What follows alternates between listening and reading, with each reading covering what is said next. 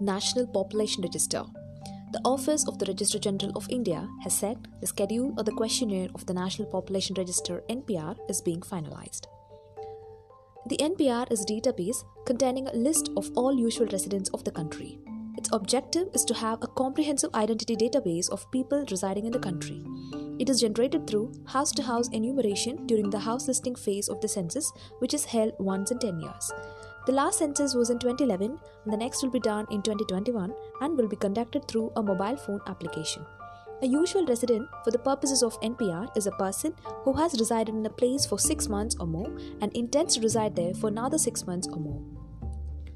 How is it different from the census? The census involves a detailed questionnaire, and there were 29 items to be filled up in 2011 census. They aimed at eliciting the particulars of every person, including age, sex, marital status, occupation, birthplace, mother tongue, religion, whether they belong to any SC or ST, etc. On the other hand, NPR collects basic demographic data and biometric particulars. Once the basic details of the head of the family are taken by the enumerator, an acknowledgement slip will be issued. This slip may be required for enrollment in NPR whenever that process begins. The details will be recorded in every local, sub district, district, and state level. Once the details are recorded, there will be a population register at each of these levels. Together, they constitute the National Population Register. What is the legal basis for the NPR?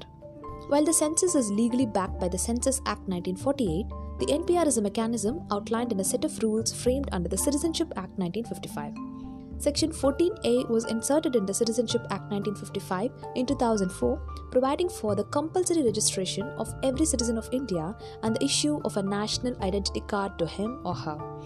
It is also said the central government may maintain a national register of Indian citizens the Registrar General of India shall act as a national registration authority and is also functioning as Registrar General of Citizen Registration.